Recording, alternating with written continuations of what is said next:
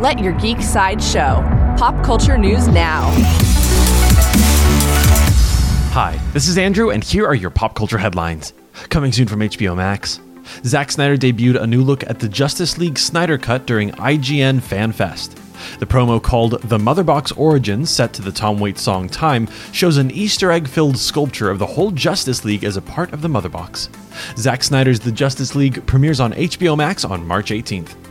For fans of comics, According to the Hollywood Reporter, the Image comic series based on James Tynion IV and Martin Simmonds' The Department of Truth is in development. The series deals with the idea of how conspiracy theories that take hold can shape the fabric of reality, and a former FBI agent who joins the mysterious government organization that deals with those conspiracies. There is no further news about the Department of Truth at this time. New from Netflix. Netflix debuted their first look at their upcoming adaptation of Jupiter's Legacy. The feature focuses on how they brought Mark Millar and Frank Quitely's comic to the screen.